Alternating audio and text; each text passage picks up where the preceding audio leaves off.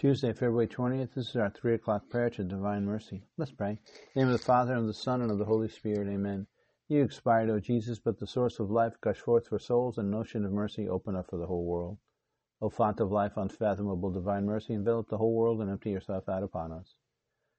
O blood and water which gush forth from the heart of Jesus is the fount of mercy for us, I trust in you. O blood and water which gush forth from the heart of Jesus is the fount of mercy for us, I trust in you.